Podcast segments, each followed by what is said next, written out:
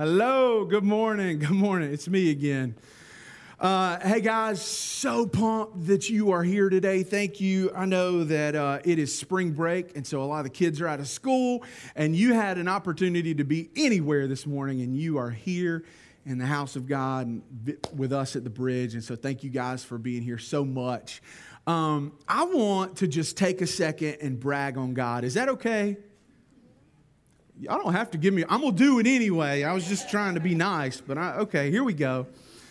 Um, so, for the past few weeks, we've been pressing in in prayer, and uh, I know many of you have been praying. We've been fasting. We did a 21 day fast, and we had a prayer wall that was right up here, and we wrote names of people who we were hoping to see saved and things we were hoping to see God do. Uh, during this Easter season.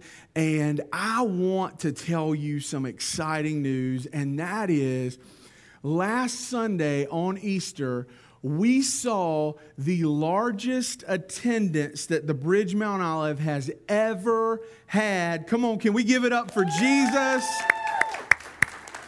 Largest attended service, bigger than launch day, bigger than any other one. And so we thank God for that.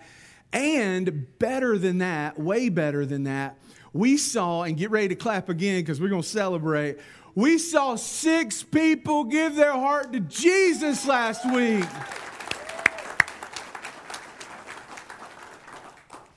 Now, I know some of you guys are golf clapping out there, and it's because it's not your person. If it were your son or your nephew, you would be over the moon excited. And so, anyway, we're just praying. I know for some of you, your person didn't come. For some of you, the person you invited or the person you were praying for. And so, we're still praying. We haven't given up.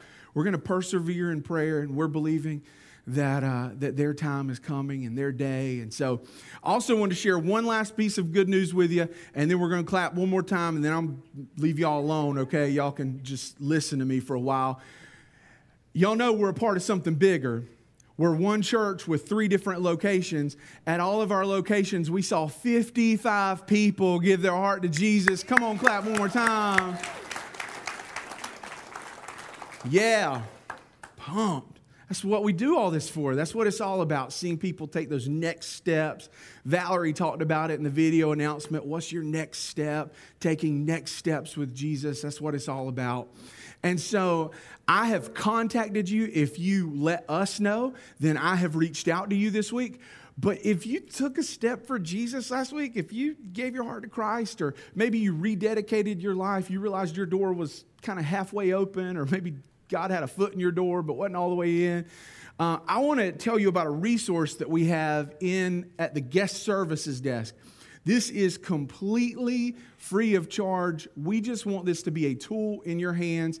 This is living in Christ, and it's the Gospel of John. It walks you through the Gospel of John, and it talks about how you start a relationship with Christ. And so, if that's where you're at, make sure you grab one.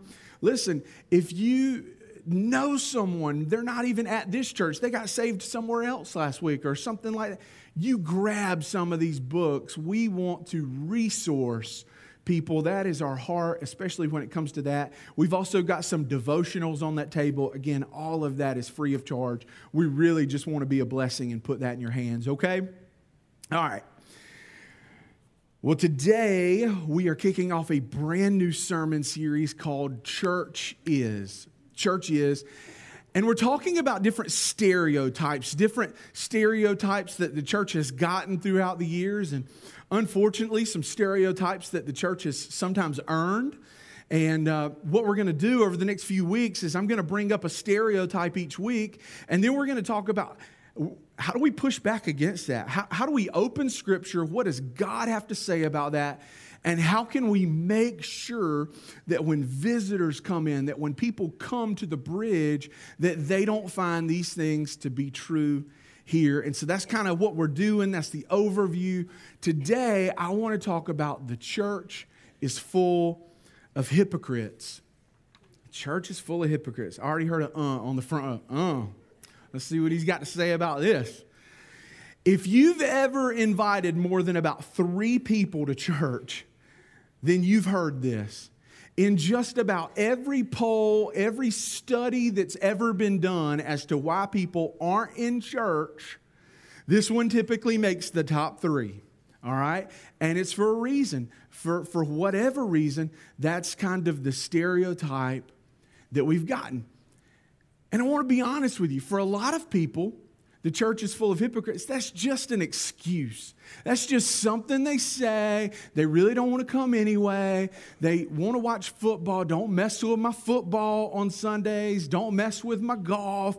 I just want, please leave me alone. And so they'll say things like that. And it really is just an excuse. And so that's why you hear preacher jokes like this one. I bet you've heard this one before. Oh, you think the church is full of hypocrites? Well, that's okay. Come on, there's always room for one more. and you hear that, and church people laugh. And... But I want to veer away from that today. I, I don't want to use that methodology because for some people, when they say that the church is full of hypocrites, it's a genuine concern. For, for some, unfortunately, they've been hurt in church. And I hate that. And that is never our intention. And we never, ever, ever in a million years want to do that here.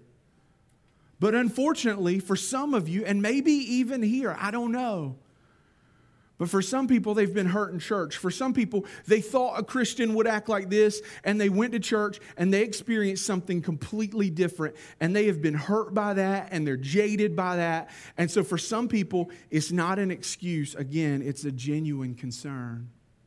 I think Brennan Manning sums it up so well. Here's what he says The greatest single cause of atheism in the world today is Christians Christians who acknowledge Jesus with their lips, but then they walk out the door and deny him by their lifestyle. That is what an unbelieving world simply finds unbelievable. When we say we're going to do one thing, when the Bible teaches us to do one thing, and then in practice they find something completely different. And so let me just go ahead and admit right up front is the church full of hypocrites? Well, I wouldn't say full, but does the church have hypocrites in it? Yeah. It's absolutely true. There are hypocrites everywhere. As a matter of fact, one of Satan's oldest strategies, one of his favorite tactics, is to find somewhere that God is moving and plant some of his followers in there with the goal of disrupting and destroying. He, he wants to mess stuff up when things are going well. That's why we pray. That's why we're pressing in in prayer during this Easter season. Because if we don't, if we think, hey man, things are going good, we're setting attendance records, praise God. Satan's going to come right in and he's going to begin to have his way. And so, and so anyway, Jesus actually teaches us this in Matthew chapter 13, 24 through 30. That Satan's goal is to disrupt and destroy. It's again in Matthew 13. I'm going to start reading in verse 24. Jesus told them another parable. The kingdom of God is like a man who sowed good seed in his field. But while everyone was sleeping, his enemy came and sowed weeds among the wheat and went away. Notice we have an enemy. Again, his goal is to disrupt and destroy. And so he comes and he sows some weeds and then he leaves. Verse 26 When the wheat sprouted and formed heads, then the weeds also appeared. The owner's servants came to him and said, Sir, didn't you sow good seed in your field? Where then did the weeds come from? An enemy did this, he replied. The servants asked him, Do you want us to go and pull them up? No, he answered, because while you are pulling the weeds, you may root up the wheat with them. Let both grow together until the harvest. At what time I will tell the harvesters, first collect the weeds and tie them in bundles to be burned, then gather the wheat and bring it into my barn. The landowner understood something here about wheat. He understood that wheat has a shallow root system. And as I look out across this crowd, I think it's so funny that I am uh, teaching you about agriculture because I see many farmers here in the audience today. And so that's just kind of funny. Here's what I'll say In the study of Scripture, what I've found many theologians have said is that wheat has a shallow root system. I pray to God I'm right, farmers.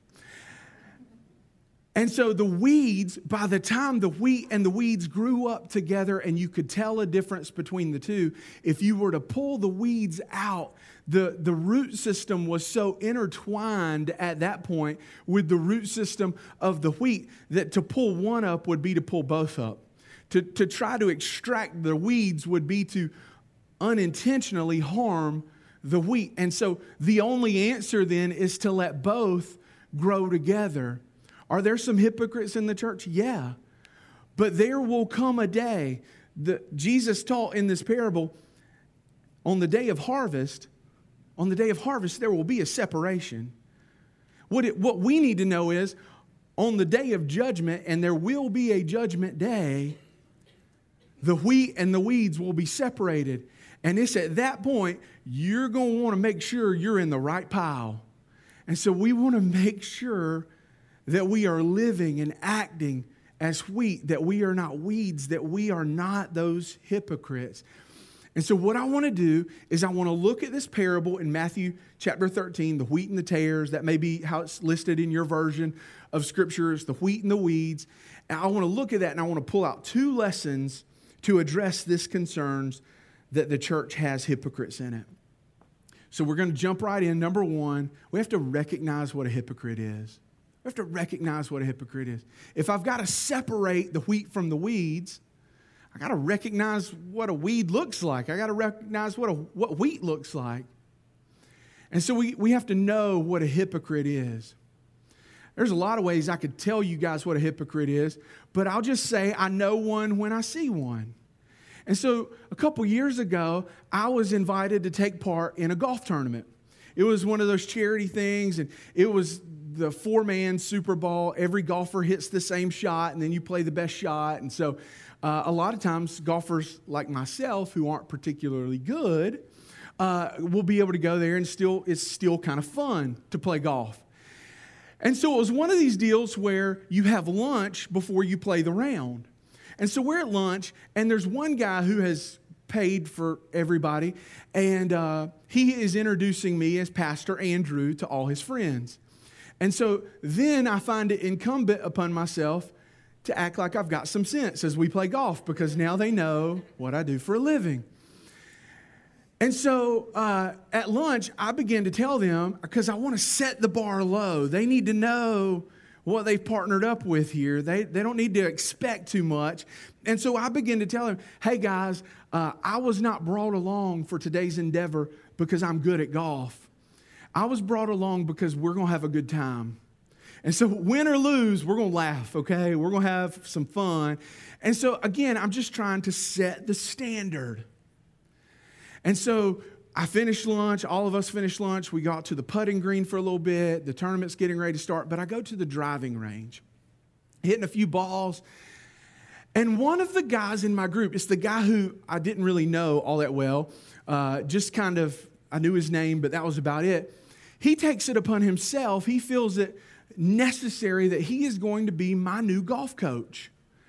And so he comes over to me and he starts telling me, well, what you what you're messing up. Here's what you're doing. Uh, you need to pretend like your arms are a water hose and you're just going to kind of sling through the water hose. Okay, now pretend like your left leg has a rod in it and you're really going to want to be stationary there. Pretend like there's three tees and I didn't know it was possible for me to be worse at golf. but after I got done with his lesson, I was considerably worse because now I'm thinking, well, my, didn't was that a water hose? I don't, I don't. And so I'm going through and I'm worse. But then we get out there on the golf course and he's bad too. and what I wanted to say was, you hypocrite. But I didn't say that again. This guy, I'm Pastor Andrew, so I just politely went up to him and encouraged him. Hey, man, I don't think you're doing that water hose thing. You need to really water hose it. You need to.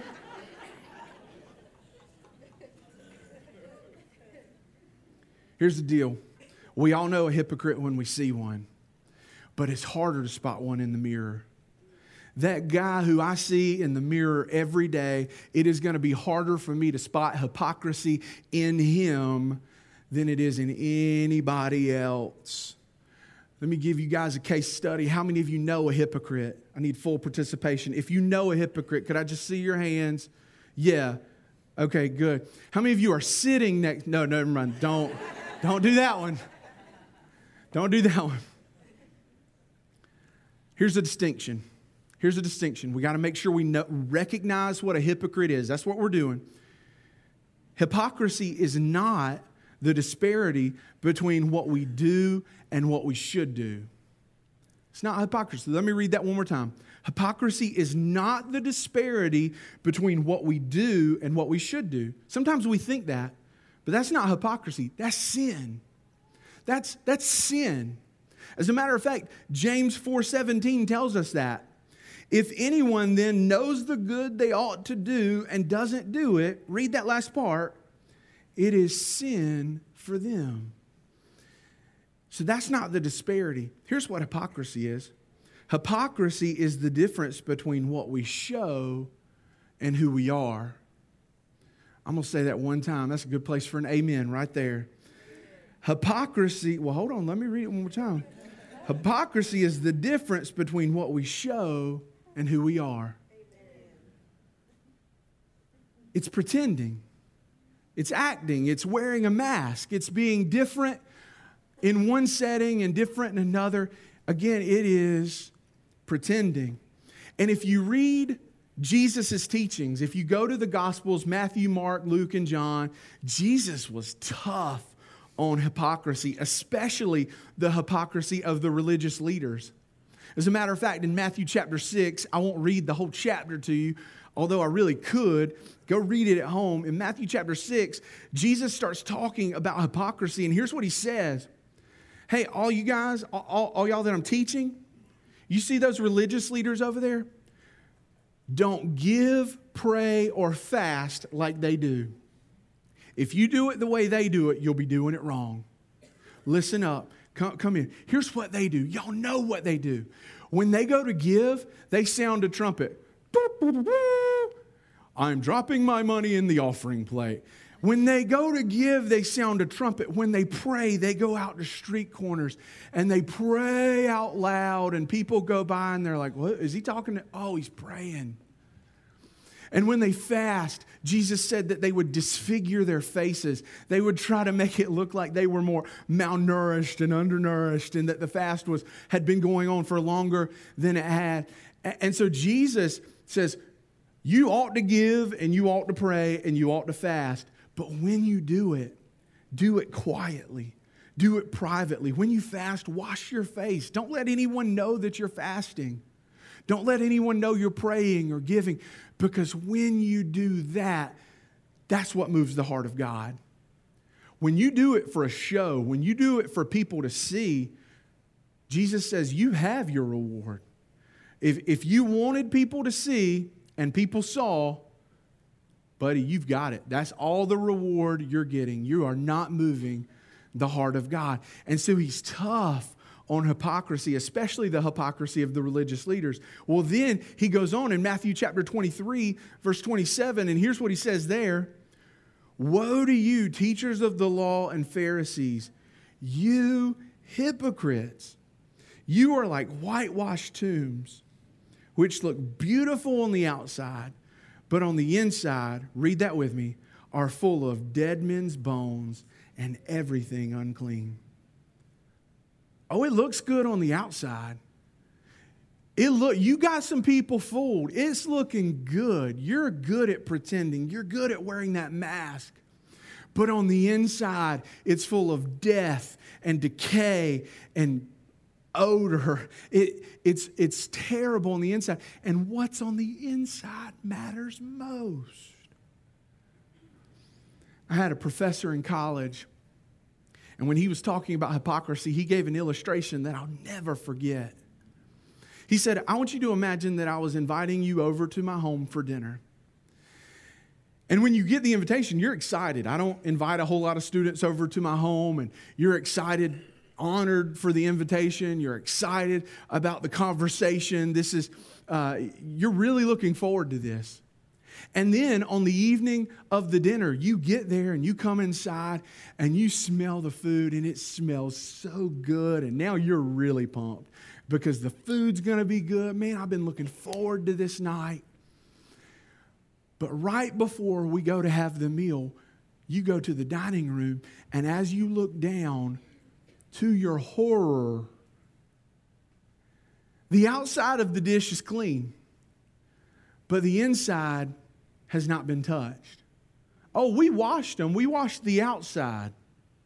The outside of the cup, the outside of the bowl, the bottom of the plate. The outside's been washed.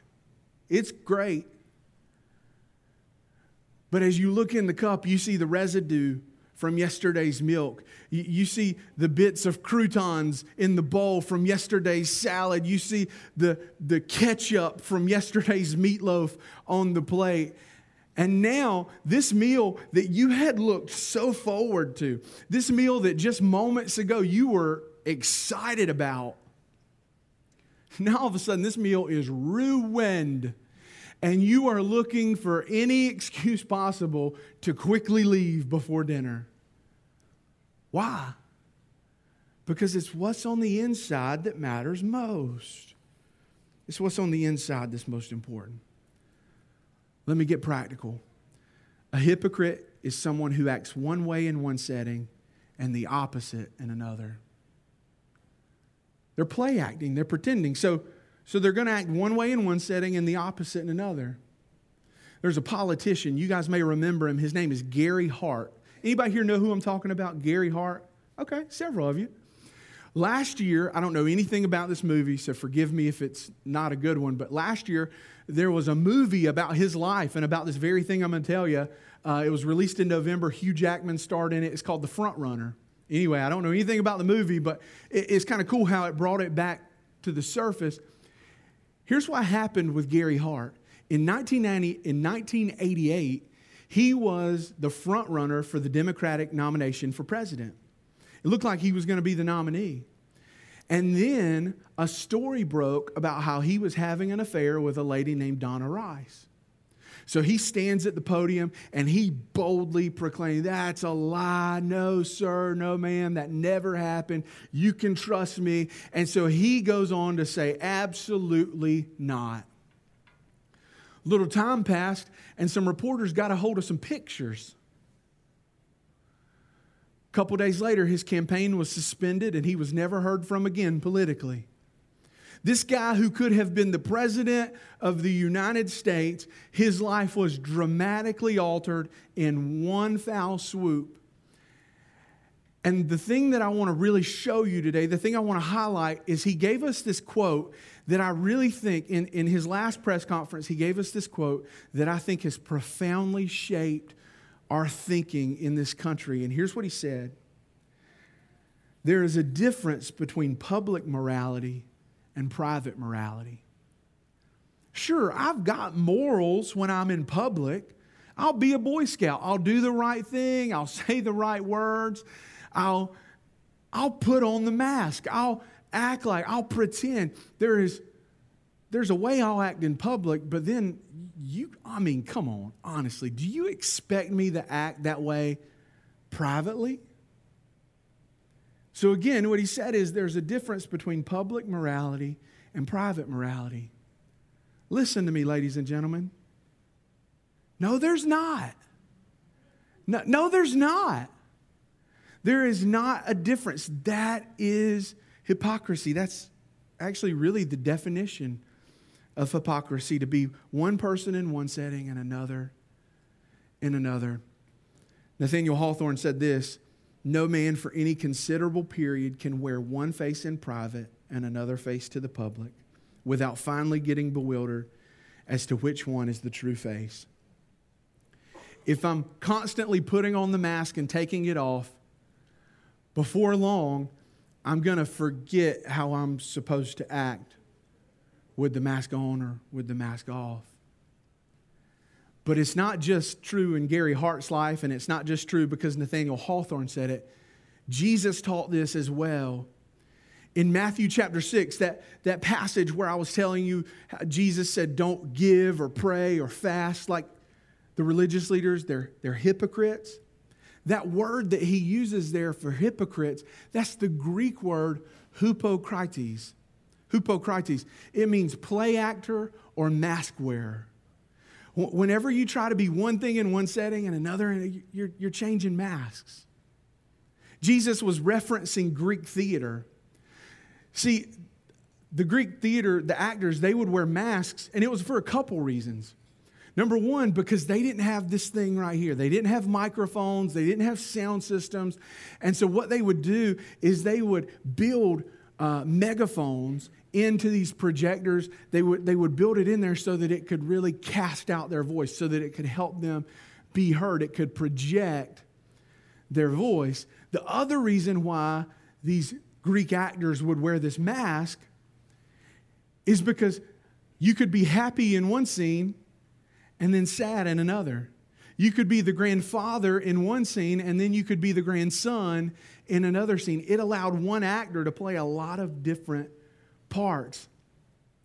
And Jesus says, whenever we have faith for show, whenever it's all pretend and we're just doing it so people see it and we're being hypocrites, he likens that to putting on a mask and then taking it off. And eventually, there's a real you somewhere in there, and it's going to come out.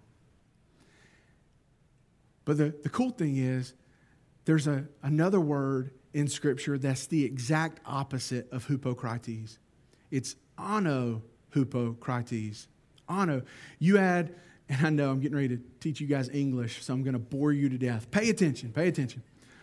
When you add A-N-O as a prefix before a word in the Greek, it gives it the opposite meaning. It makes it a ne- it's a negative prefix. It's just like in English when you add un un before a word, able becomes unable. I need some audience participation. Interesting becomes, yeah, you get the point. It's the exact opposite. It's a, it's a complete flip. And so this word, hypocrites, a non mask wearer, a person who is genuine. Here, here's the word love must be, say that word, sincere. sincere. Love must be ano hypocrites. Hate what is evil, cling to what is good because you are sincere, because you've taken off the mask and now you are being genuine. So, the second point I want to bring from this parable is pursue sincerity. Pursue sincerity in order for me to not be a hypocrite, in order for me to push back against hypocrisy in my life, I have got to fight for sincerity. I've got to fight so that the person I am in private is the person I am always. And if I don't like what I see, then I'm working on becoming better. I'm inviting the Holy Spirit in and that work of sanctification to be made real in my life. Again, go back to Matthew chapter 13, verse 30. We read it earlier the parable of the wheat and the weeds. The landowner says, Let both grow together until the harvest. At that time, I will tell the harvesters first collect the weeds and tie them in bundles to be burned, then gather the wheat and bring it into my barn. The thing that would happen is, at first, when the wheat and the weeds would both come up, they looked almost identical the, the, the weeds looked so close to the wheat, it was hard to tell the difference between the two. But then, as it got closer to harvest time, something would happen with that wheat. All of a sudden, on the end of that wheat, a head of grain would form. And the closer you got to harvest, the closer it came time to get that crop out of the field, that head of wheat would become weightier, it would become more mature. That wheat would begin to bow low because now all of a sudden that head of grain is on the end and is pulling it down. And so that wheat would bow low, the weeds would still stand tall. And so on Judgment Day, it was much easier to tell the difference between the wheat and the weeds. It was much, much easier. In our society, the difference between the genuine believers and the hypocrites is sincerity. Sincerity is that head of grain that causes us to look different from the hypocrites around us. Sincerity is that thing that causes other people to take notice in our life. So I want to ask you a couple questions. Write them down, take a picture of them. I, don't answer them now, you'll answer them too quickly. I want you to interact with this this week. Here's the questions Do I wear a mask?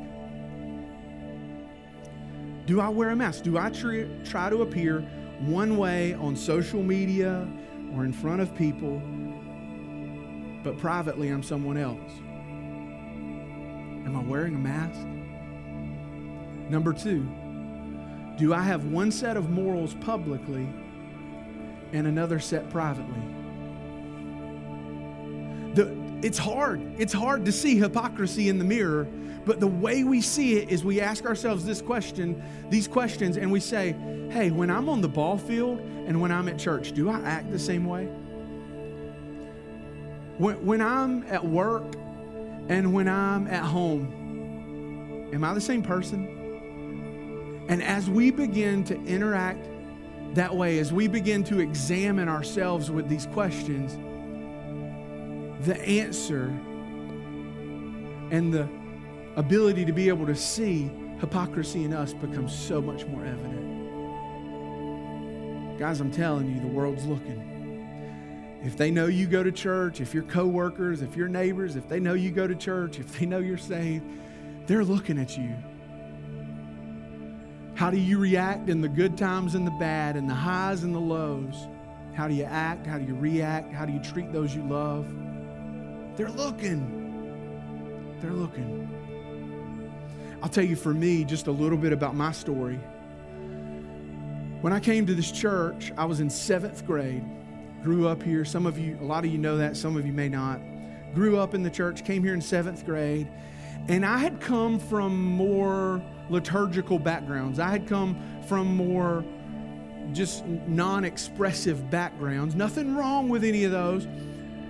But when I came to the bridge, I bet for the first two months, I didn't sing during worship. I was just looking around. Whoa, they're clapping. All right. Whoa, they got their hands up. All right. That's one of the reasons why we keep the lights low here.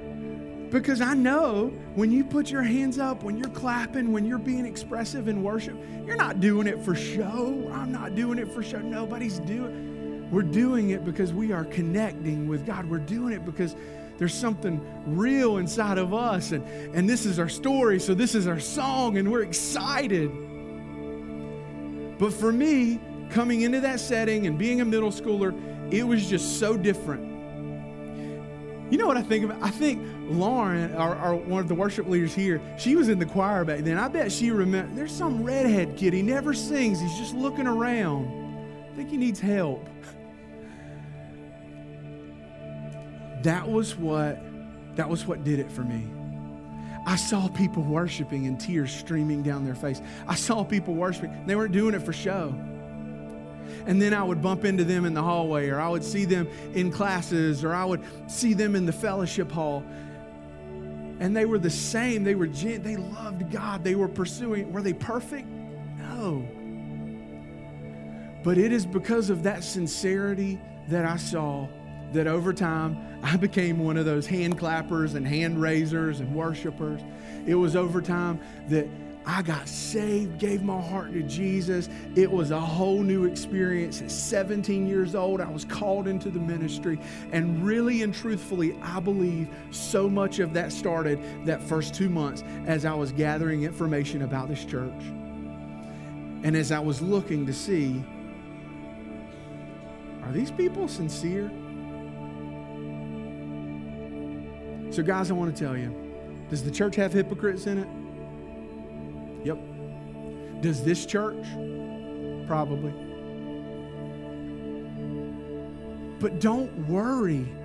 don't, don't judge those other people. Don't constantly look at them. Here's what we need to focus on. If we will focus on pursuing sincerity, if we will focus on making sure the fruit of the Spirit is maturing in us love, joy, peace, patience, kindness, goodness, mercy, gentleness, and self control if we will pursue sincerity and read our word and pray, if we will do those things, there may be some hypocrites here, but I'm not going to be one of them.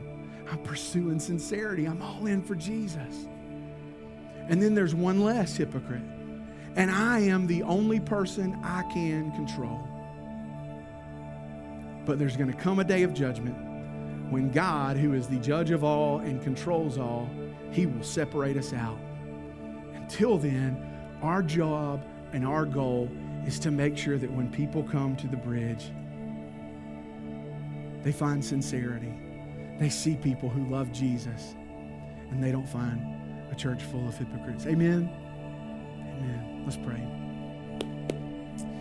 Heavenly Father, uh, God, as I am preaching this message today and preparing for it this week, you've been showing me things in my own life, places where I've been pretending, places where I have not been as genuine as you want me to be.